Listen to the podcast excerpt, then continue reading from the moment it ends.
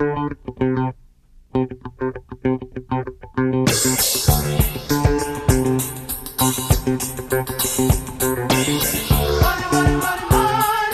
ended up getting a divorce from my first wife, and that made me no longer a millionaire. Right. that was the most disappointing. That as the person that they believed in, I was letting them down. I really was a little too obsessed about the numbers. As you get older, you realize that the only thing you have that's worth any money is your time.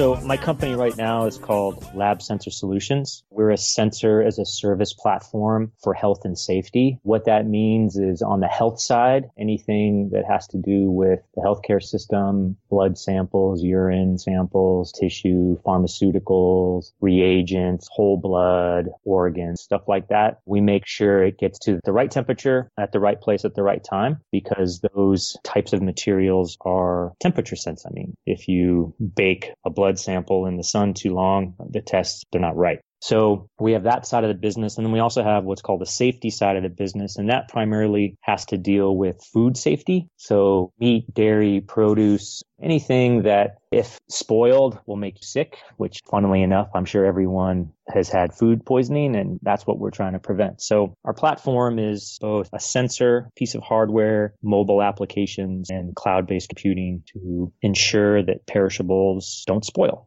Right. And so you're saying, if we're just talking about, I guess to keep it simple, a blood test, for instance, you're saying you sensor that to make sure the temperature doesn't go too high, too low in there. And then, I mean, what were they doing before? Were they not censoring or were you just, you saw an opening in the market and thought you, there could be better sensors? Like, how'd you get into that? Yeah. So before what they would do is validate the container, it's literally an igloo cooler, put it in. They go to Costco or Walmart and buy igloo coolers and put ice in them and make sure that the samples are kept cold. And so their process is not to continuously monitor the temperature, but rather to instruct the people that pack these things, hey, put this many blocks of ice. And if at the end there's an inch of ice left, then you're probably at the right temperature. And that is just not adequate. And the reason why it's not adequate is because the conditions in which these containers filled with samples find themselves in vary. So if you're like in New Mexico, for example, the morning may be really cold, but as the day goes on, it could get up to 110, 120. And sometimes inside the car, it can get up to 130 or 140. And there's no good way for a human to kind of judge that unless they're literally monitoring the temperature. So in some cases, people would put like barbecue thermometers, literally, I'm not kidding, to monitor the inside of the tote and then, oh, it's, you know, out of compliance or whatnot. But they would never, they would have to remember to check it. And, and, you know, these guys are busy and their main job is to move samples from point A to point B. So what we found is that if they had a way to monitor this stuff in real time, they could fix problems before the problems occurred. And that's a really powerful thing because one of these containers may contain 100 or 200 blood samples, and that's worth a lot of money, especially if it's your sample and your doctor calls you up and says, uh, you need to come back in. No one wants to get pricked twice, right? You just, I mean, it's just a, not a fun exercise. So we saw this opportunity and decided, hey, you know, we really need to do something about it. And there's been a lot of regulations and a lot of activity to try to decrease the cost of healthcare. I mean, in the U.S., it's what, 17% of GDP. It's the highest of any industrialized nation on the planet, yet our outcomes are horrible compared to how much we spend. So there's a huge inefficiency. There's just problems. I mean, there's lots and lots of problems. I mean, just to put it in perspective, and no one talks about this because the numbers are hard to get at, but the general consensus is that preventable medical error, which means something that should have been caught was not caught, accounts for anywhere between 250 and 400,000 deaths per year in the U.S., which is a very shocking statistic considering that's the number three cause of death behind heart disease and then cancer. So what you're starting to see, or at least what we're starting to see is that there is a huge, huge incentive, make things more efficient, make things more transparent and really apply technology that's been around for a long time. I mean, the stuff we're doing has been in the commercial space. Guys like Facebook and Twitter have used similar technologies, not the sensor side, but the scaling of web stuff for what decade? Nothing new. It's just healthcare tends to lag behind. Yeah, no, this is one of those industries that I could see that I have a background in the commercial real estate industry and they lag way behind as far as looking at those improvements in technology. So I can understand that. But I know you said you saw an opening in the market, but how'd you see that? Were you one of these carriers of the blood had the ice box or what? How'd you decide to? No, actually, I was at a startup about 10 years ago that was trying to solve this problem in a different way and we failed. We burned through a lot of money and ended up not being able to commercialize our very innovative product, which I think was part of the problem. I mean, when it comes to like a startup, there's like three major risk factors that people look for, right? There's the team, the market, and the technology. I mean, those three you're always grappling with, right? And if you're going to go raise money, for example, you have to mitigate two of the three. It can be any two of the three, but you definitely can't have like all three of them piled against you. And at the old company, we had pretty much all three piled against us. Other, well, no, we had two of the three against. The team was a pretty good team. We knew what we were doing in terms of the technology, but the market and the technology was new. So what we learned from this, again, was same marketplace clinical laboratory, was that this innovative technology that we had would solve the problem, but it would have had a lot of friction in order to implement it. And really what happened was uh, Bluetooth low energy technology came out. And this was three years ago. And when we saw that, we recognized that, hey, one, Bluetooth sensors could solve this problem. And two, the major sticking point for the other system was the infrastructure, deploying infrastructure, which meant installing hardware. It's essentially you'd have to install a bunch of Wi-Fi routers, but it wasn't Wi-Fi. It was, it was an RFID technology. And with Bluetooth, every single one of us has got a Bluetooth reader in our pocket. It's called our cell phone. Once that happened, it was like, oh, wow, the infrastructure problem goes away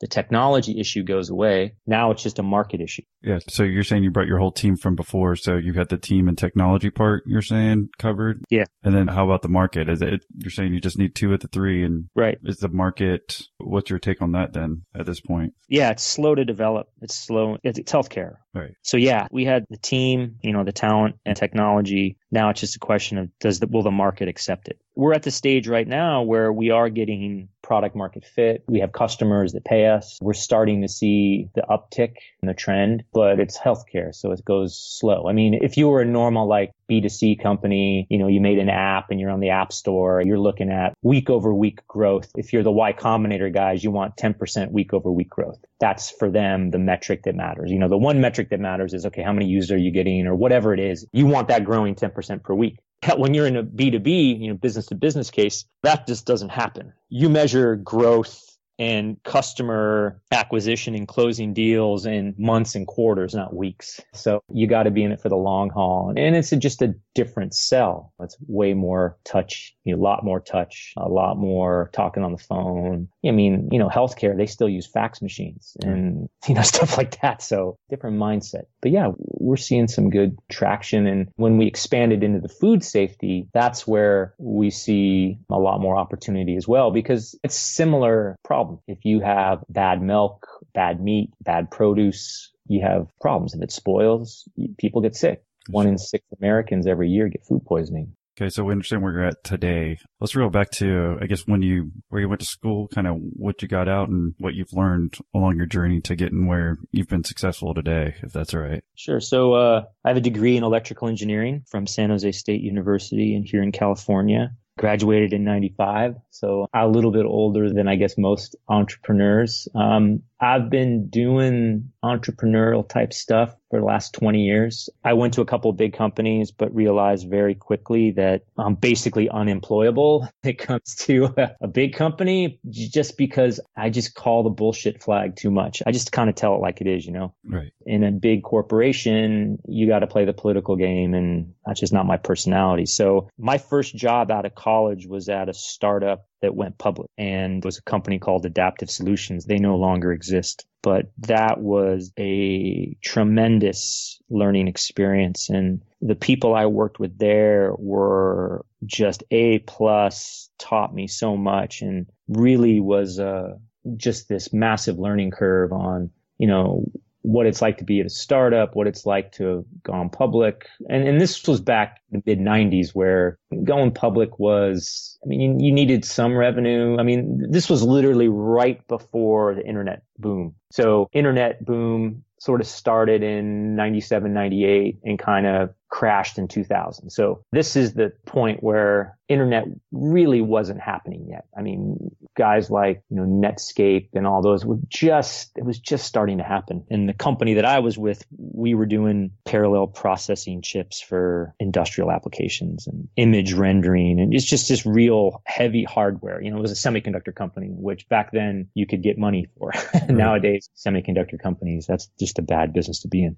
And so I learned a lot about the importance of having a great team, working on a technology that could actually happen. And then, I mean, the company eventually went out of business. And the reason is, is because the market timing was off. What we were building was way ahead of the needs of the market. And put that in perspective, if any of you guys out there know about NVIDIA, uh, which I'm sure you do if you play video games, you know, they have their graphic processor. Then they have this thing called a GPU, which was a way that you could process like things in parallel. And so the company I was at back in 95, 96 actually had a GPU pretty much the first ones to ever do that. And we didn't call it that, but to put that in perspective, there weren't very many applications that could use that amount of horsepower. The only one was image manipulation or compression, which is a longer story, which we won't get into. But I mean, 95 to that's over 20 years ago, right? like the stuff that NVIDIA is doing, the stuff that Google's now doing with their building chips for AI and you know, artificial intelligence and machine learning. Uh, we had done that 20 years ago, but again, no real application for it. You know, market timing was, was totally off. Was that adaptive solutions you were saying? And then, okay. And then you worked for similar type companies uh, leading up to yeah. LabCorp? Okay. Yeah. So, um, well, then I jumped to a, a speech recognition company called Sensory which we both basically built chips and software for us. We started out with toys. If you wanted speech recognition in a toy, we were your guys and we would do these silly toys that were just so funny and a lot in Japan. And, and, and oh man, they would, we would have all these toys in the office and we would literally play with the toys to figure out if our algorithm would work. And again, speech recognition at the time no one was really doing it. And Siri was never, I mean, no one thought what happened with Siri or Amazon Echo. So we were doing that kind of stuff again 20 years ago. And just, it was like just starting to like, how is this going to happen? You know, and the compute power. In fact, a lot of this, I think some of the technology that Sensory developed is now in the Amazon Echo, I think. So again, market timing wasn't there, but they're still around and they did some really great stuff. And then after that, I went to a, a semiconductor company called Cypress Semiconductor and worked on Bluetooth and that was a really big, huge company. They just built like Bluetooth chips and USB chips and memory chips. And that was around the time that the internet bubble burst. So we got hit really hard because our customers were internet companies that were buying Cisco routers and our chips were in the Cisco routers. So there was one point where we had negative sales, if you can believe that. How do you do that? Is that from people returning them or? They, it was that and they literally canceled orders. Okay.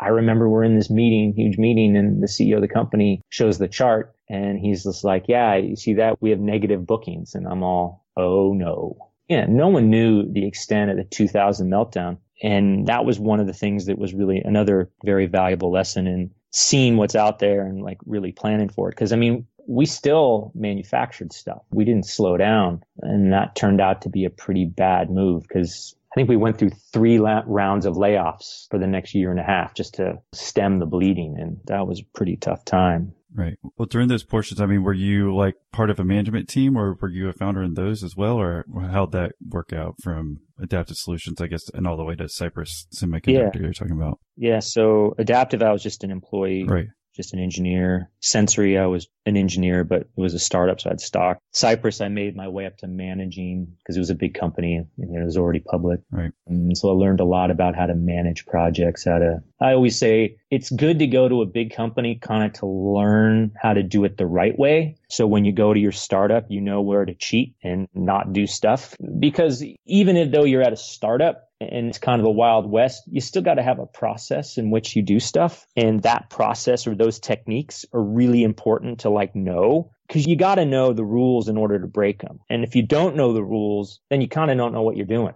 You could be like, oh, well, we don't need a release process. And you're kind of like, yeah, you sort of do, even if you're a startup, because as you scale, that's going to break. And that's what Cypress did extremely well was process. I learned so much about process there. What's a release process? For example, let's say you built an app and you want to put it in the app store the app store will have a process they go through to make sure that you have the right description that your code compiles you know there's a checklist of things okay. like well before you ever stick it in the app store you need to have a process to make sure your app's not going to break, right? Or crash a phone or, you know, I'm sure you've downloaded software and you're like, oh my God, they didn't even test this. Like, this is just ridiculous. So that's a release process. And you don't want your customers to be your quality gate, right? You don't right. want them to be like, hey, I found all these errors. You're like, oh God, you know, once it's out in the wild, it's just a lot harder to fix a lot of times startups make that mistake. You know, it's, I've made it multiple times. So it, how so? Could you tell us about one of your hardest times with doing that? Yeah. I mean, this was at Lab Sensor.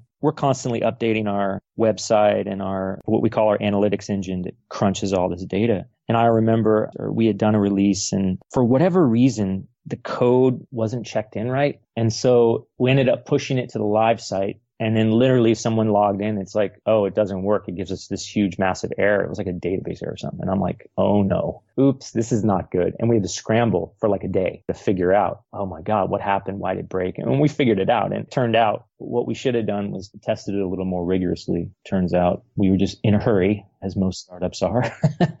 Get that, but yeah. Yeah, I guess throughout the journeys too. I mean, can you think about some other hard times that you went through just so people can kind of relate to see, you know, grow ups or downs? If there's any like really positive stories that you can think about that like the listeners can pull from, help connect. Yeah, for sure. I mean, I mean, there's lots of ups and downs in the startup world and, and being an entrepreneur. I mean, you really got to enjoy the journey. I know that sounds cliche, but the odds of success are extremely low. If you're in it for the money, it's time to go th- really think hard about what you should be doing because there are a lot of other more stable, higher probability of success things that you could do that you could make a lot of money at. Entrepreneurship just so happens to have a pretty big multiplier if you hit it right. And you see that in spades. I mean, if you look at the actual statistics, less than 1% of companies become unicorns that are, you know, funded startups. I mean, that's, those are abysmal odds. if you're an entrepreneur, you're pretty crazy to do it. You must really enjoy it. But yeah, I mean, there's been, there's been so many great, great learning experiences and stories. I mean, I think I'll start out with a real positive one. When I was at a company called Ion Torrent, which was a startup doing DNA sequencing,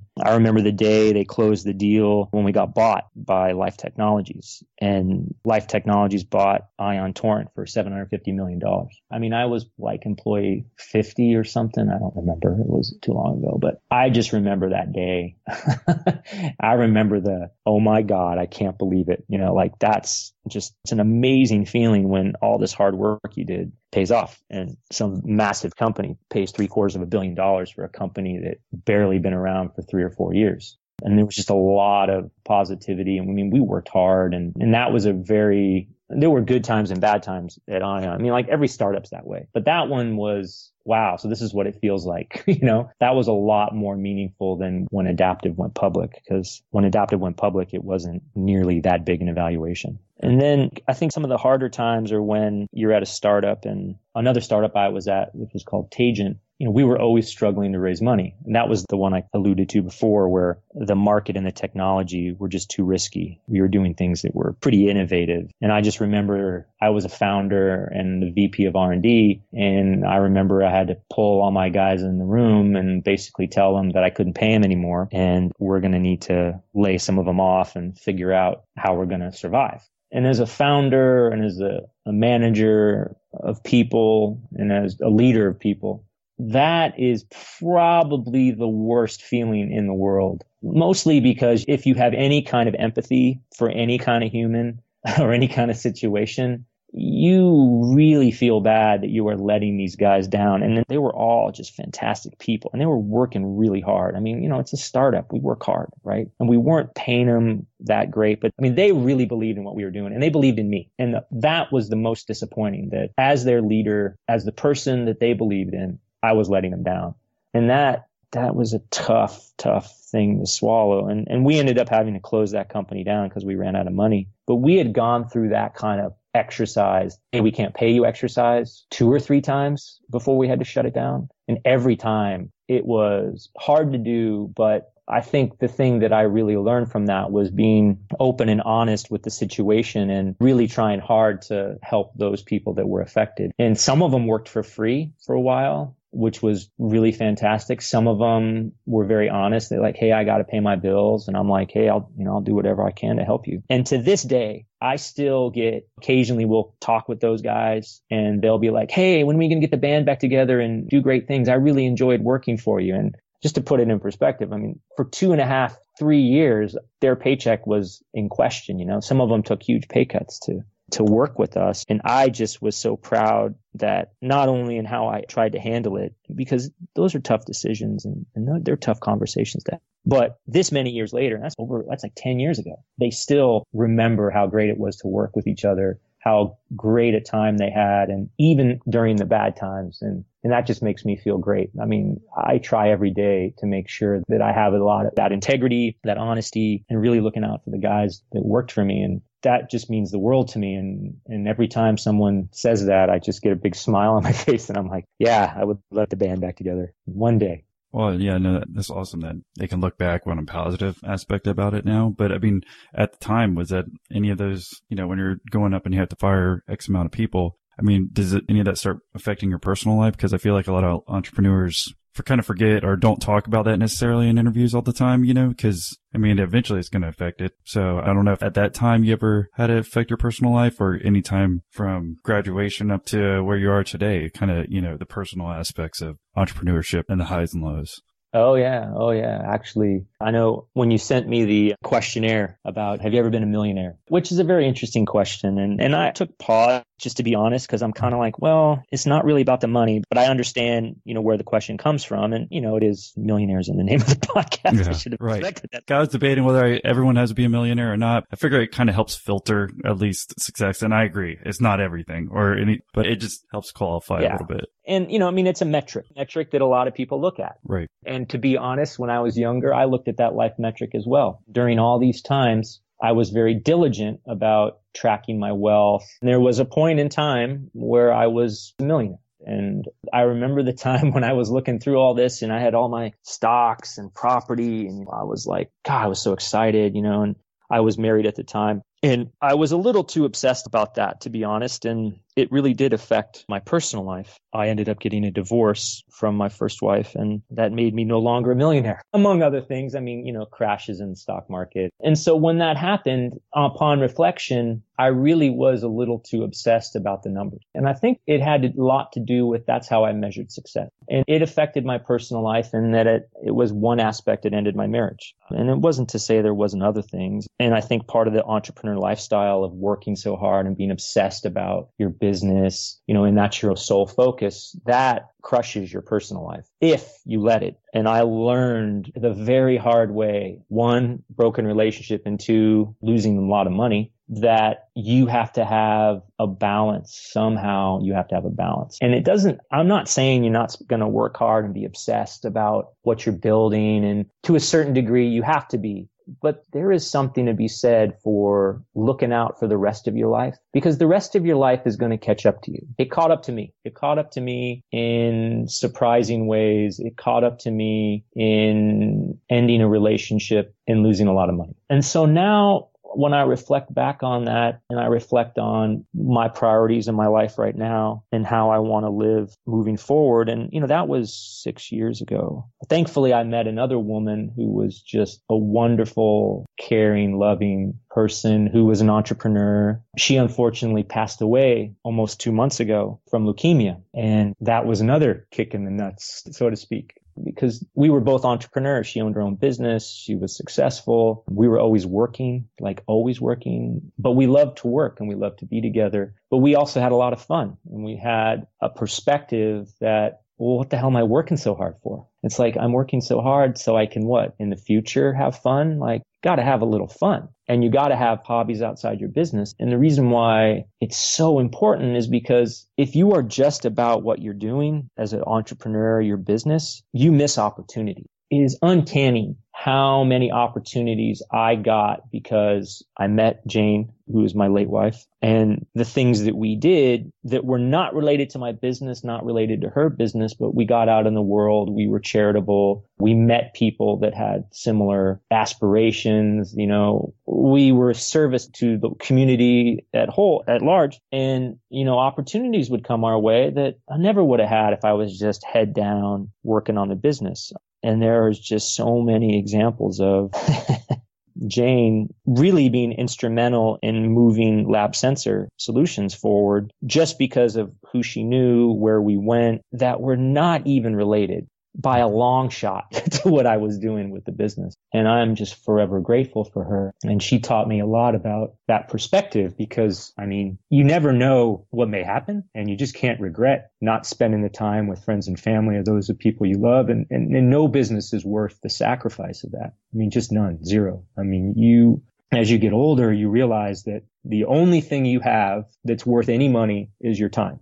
And you can't, you can print money, but you cannot print time. And the sooner you realize that your time is the most valuable asset you have and how you spend your time and who you spend your time with, you will then start to realize, yeah, I need to put all this in perspective. And don't get me wrong. I mean, I of course want to exit my company. I of course want to make millions for my investors. I of course want to have that metric, but that is not the only metric.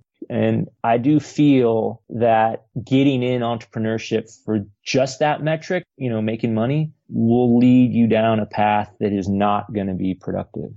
Not to say that, again, perfectly reasonable. Who, who wouldn't want, who wouldn't want to be a millionaire? But I mean, you look at all the guys that are multi-billionaire. I mean, they don't need to work, but they do it anyway. They do it for the love. I mean, look at Bill Gates, Mark Cuban, Zuckerberg. I mean, they're like using their money to like move the world forward, change the world. Like it's not a cliche. you know what I mean? Yeah. And so I just feel entrepreneurs, they need to have that deeper why, you know, like, well, what the hell am I doing this for? Am I doing this for selfish reasons or am I doing it to move the world forward? And it doesn't matter what you're doing as long as there's something bigger than, than, okay, I'm going to be a millionaire. I just think you're just not going to be able to weather the storm. And there are plenty of ups and downs and plenty of challenges that if you don't have that solid why inside of you, intrinsically driving you, it's going to be a tough road. It's going to be a real tough road. Um, I appreciate you sharing that. And I, th- I think probably we'll just leave it off there to give everyone something to think about even though called millionaire interviews, it's not all about that. Like I said, it's, it's more of a filter and trying to understand and see how people got where they are looking back in reflection. So I um, appreciate you sharing, you know, your whole story, especially there at the end and hopefully help people relate a little bit. And if they have any questions or can they reach out to you or? Yeah. I mean, I'm on LinkedIn. I have a blog called thedailymba.com where I write about my musings on entrepreneurship think the best thing to do is link into me on LinkedIn. And I do appreciate the time and what you're trying to do. And my late wife, Jane, she would always tell me to do interviews like this. She's like, until someone pays you to do an interview, you do every interview they give you. and the reason she was in PR and marketing for professional athletes, startups, and nonprofits. And every day I think about what she would do and, and how she wanted to see the world. And and it's sad obviously and I'm sure there's people that are listening that have lost people but I think we all have to remember that you know the only way is is to move forward. Whatever you're doing make sure you're moving forward. There will be plenty of times where you will question whether or not you should be doing what you're doing. And if you can legitimately sit back and say, yeah, this is my course. This is my gift to the world. This is my unique and rare talent that I need to share, then keep going. It's a journey. And all of us are all still, I'm still trying to figure it out. And so, yeah, feel free to connect with them on LinkedIn. So, yeah, thanks again for taking the time today to do the interview with us. Yeah, appreciate you asking. All right. Well, thank you. And you have a great rest of the day. You as well.